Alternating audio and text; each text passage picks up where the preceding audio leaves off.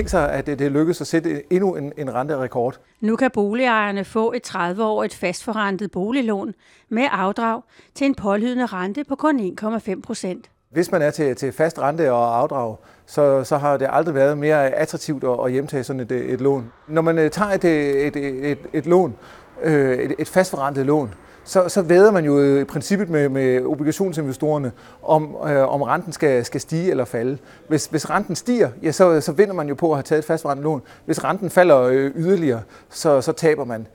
Og hvad er så det bedste gæt på, hvad renten er? Ja, det er det historiske gennemsnit. Her kan man få et 30-årigt lån til en rente, fast rente, der er lavere end det historiske gennemsnit. Det vil sige, at sandsynligheden for, at man vinder på det her væddemål, er ganske, ganske stor.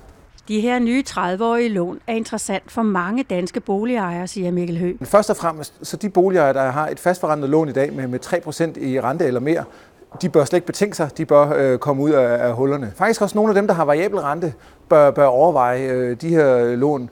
Fordi den her rente, den er lavere end den gennemsnitlige F1-rente. Dem, som er interesserede i det her, de skal få et tilbud, og så kan deres rådgiver hjælpe med at indfri det gamle. Hvis man nu lige har fået en ny rente, f.eks. et F3-lån eller et F5-lån, så vil jeg lade det ligge. Men hvis jeg f.eks. skulle refinansiere et F5 her i løbet af foråret, så kunne det godt være rimelig attraktivt at vælge det her i stedet for.